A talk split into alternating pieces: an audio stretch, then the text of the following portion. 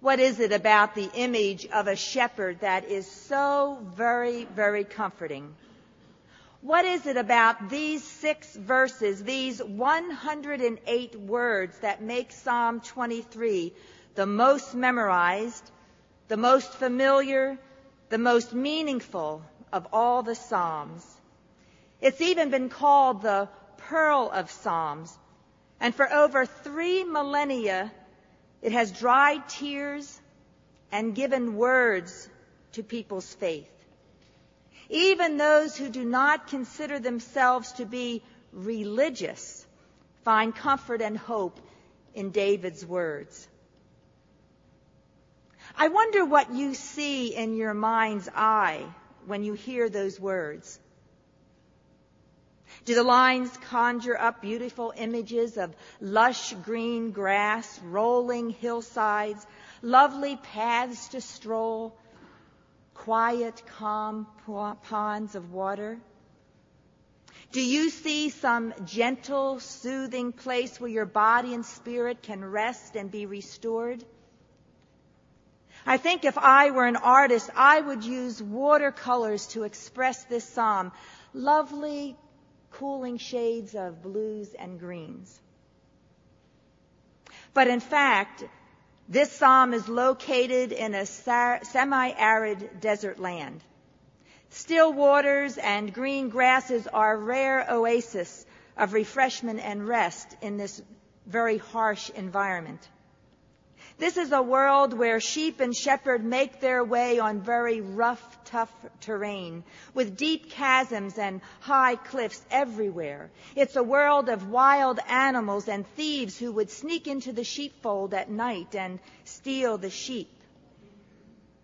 The sheep are totally, completely, 100% dependent upon the shepherd.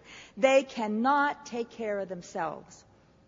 The shepherd provides everything that the sheep needs water, food, shelter, safety, everything. Without the shepherd, without the goodness and mercy, as David uses the words, the sheep would die. The sheep were the shepherd's responsibility. They depended for their life upon his good care. And it's from this stark wilderness setting that we must hear the 23rd Psalm. Because it's from this very bleak place that David praises God for God's love and care, for God's protection during a very difficult time in David's life. A time when he walked through dark valleys, when his security and his safety were threatened. David is in a wilderness time in his life. His enemies press in. He needs God's help. And so he writes these words. We understand that perspective on life, don't we? We know to be alive is to experience joy and peace, but also fear and anxiety.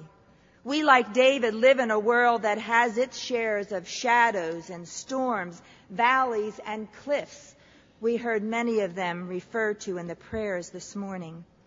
There are experiences in life, and there are people too who can hurt us. There can be intense loneliness and severe illness, heart wrenching loss, threats and disappointments. We too know wilderness times. The 23rd Psalm is so beloved, I think, because it speaks the truth about our lives. There are dark and frightening valleys where it's easy to lose our ways. And so time and time again we turn to the words the psalmist proclaims with such confidence, the Lord is my shepherd. It's a declaration of trust. It's an affirmation of faith. We want to trust as David did, don't we? Although the use of the sheep and shepherd imagery was very familiar in Israel, its personal use by David was new and had great meaning. David did not say, the Lord is a shepherd. Rather, he boldly proclaimed, the Lord is my shepherd. To truly know the difference, I encourage you to say your name. The Lord is Dana's shepherd. Hmm. You know how many times I've rehearsed this? I didn't expect that strong emotional response. The Lord is my shepherd. For me, the words go directly and beautifully to the heart of our most intimate longings. David's song gives voice to our deep desire to be protected and to be known, to be cared for by our Creator. A God who truly knows us, who cares for us, who loves us, who is completely trustworthy. We long to have a God who is so intimately involved with our daily lives that we can say, The Lord is my shepherd, I shall not want. I lack nothing. I have everything I need. God is the only necessity of life. Psalm 23 affirms that we do not need to worry. Not only is this psalm a comfort at life's ends, but it's a psalm for living life in the present, in each daily moment. I think in our consumer oriented society, it's extremely difficult to hear the psalmist's message. God will provide. We can trust God. I have everything I need. Everywhere we go and everything we hear and read encourage us to trust ourselves first, to work to secure our lives and our futures. Each time we hear Psalm 23, we are challenged to affirm with the psalmist, The Lord is my shepherd, I shall not want. Perhaps you're thinking, you know, I'm not sure that I'm there yet that I can truly say and believe the Lord is my shepherd. I shall not want. When life seems to have turned upside down and makes absolutely no sense, we often feel our faith in a God who is supposed to be a shepherd, to care for me, to love me. Maybe it's challenged, or maybe you think your faith has disappeared. We wonder how a shepherd God could let certain things happen to us or to those we love, or even to total strangers. In the quiet of our hearts, we might even wonder if our faith has died. But you know, I believe such feelings and questions are in fact a response of faith. Our struggle to remain faithful when life isn't going well and we feel abandoned by God does not mean our faith is weak. The struggle itself shows that we are drawing on faith to help us through. We yearn to claim the shepherd who goes before us, seeking out places of stillness, providing relationships of healing, offering occasions of restoration, leading us on paths that bring clarity, security, hope, if we will only follow. And the problem, of course, is that if part. If we follow, but you know how sheep are. Several years ago, I was traveling by car in Scotland, and everywhere there were signs warning that sheep might be crossing the road. And you know what I discovered? There were no needs for those signs because there were sheep everywhere.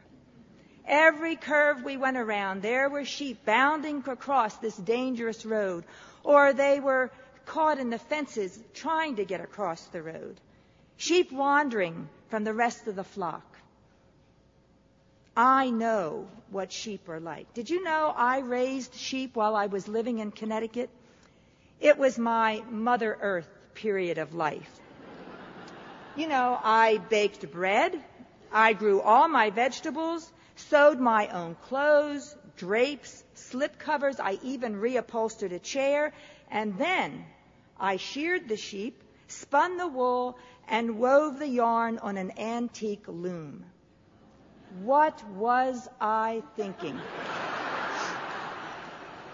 oh, yes, I also had two babies at home at that time. But I digress back to the sheep.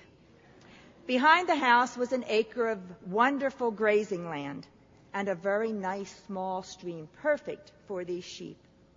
The sheep arrived before the fence was completed that would surround this acre of land, and to keep them safe, I tied ropes around their neck and then put the other ends of the rope around very large tires, thinking that would keep them in place.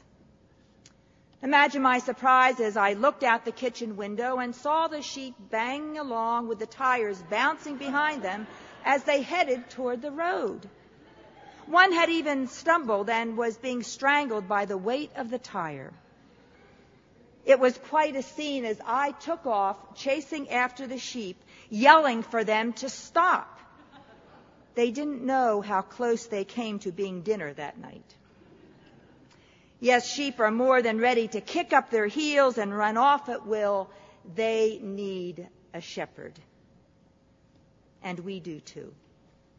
We can be stubborn and flighty, inclined to wander, we go our independent way. We do our own thing. We don't think we need much guidance.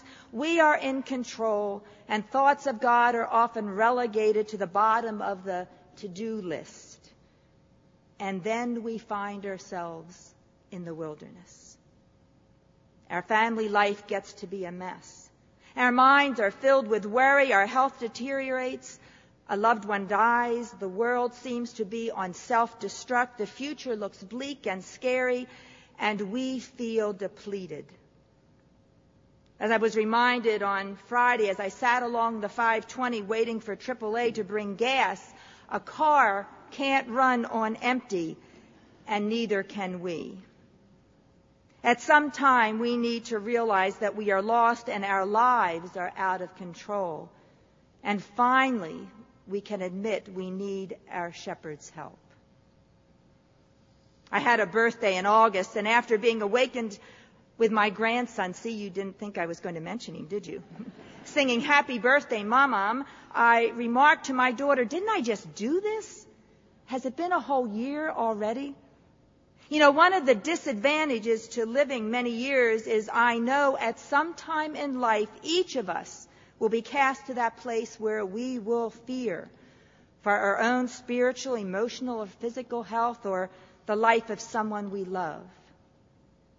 The advantage to living many years is having history with the Lord's goodness and mercy so that I can affirm, even in those wilderness places, the Lord is my shepherd.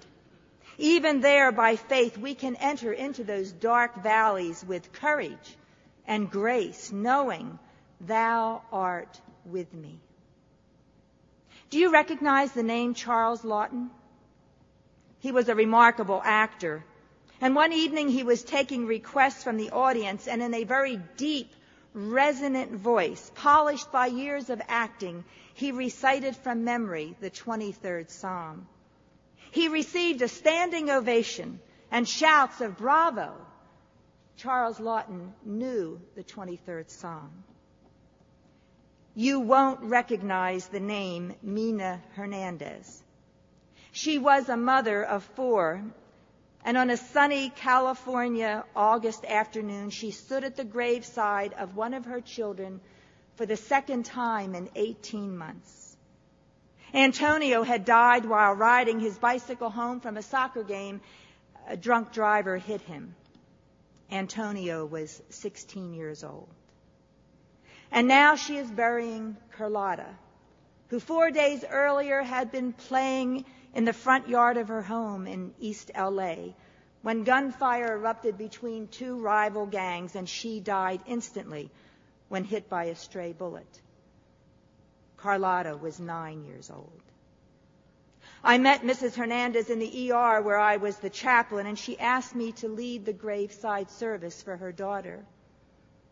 At the end of the service, Mrs. Hernandez stood by her daughter's casket and spoke of her faith in God. I love Carlotta, she said.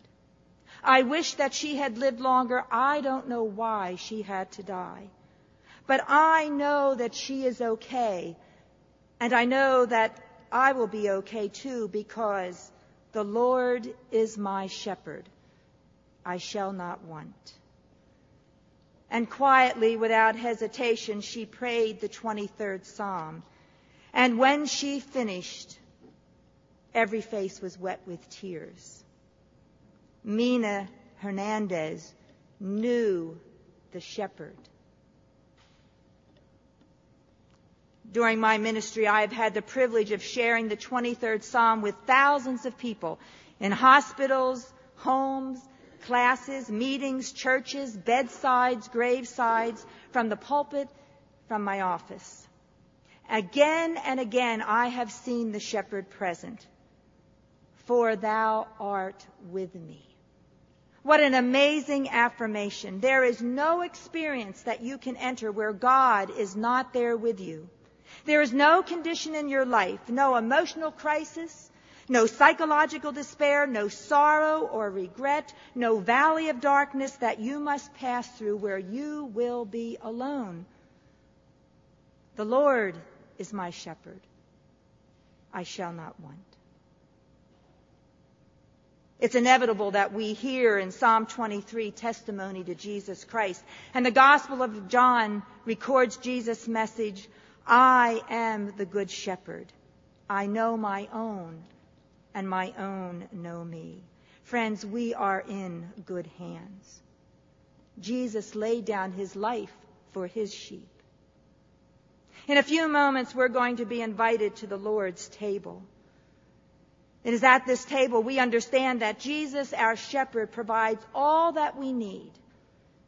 And it begins at this meal. The next time you hear the words of the 23rd Psalm, begin it, I believe the Lord is my shepherd. I have everything I need now and forevermore. Amen.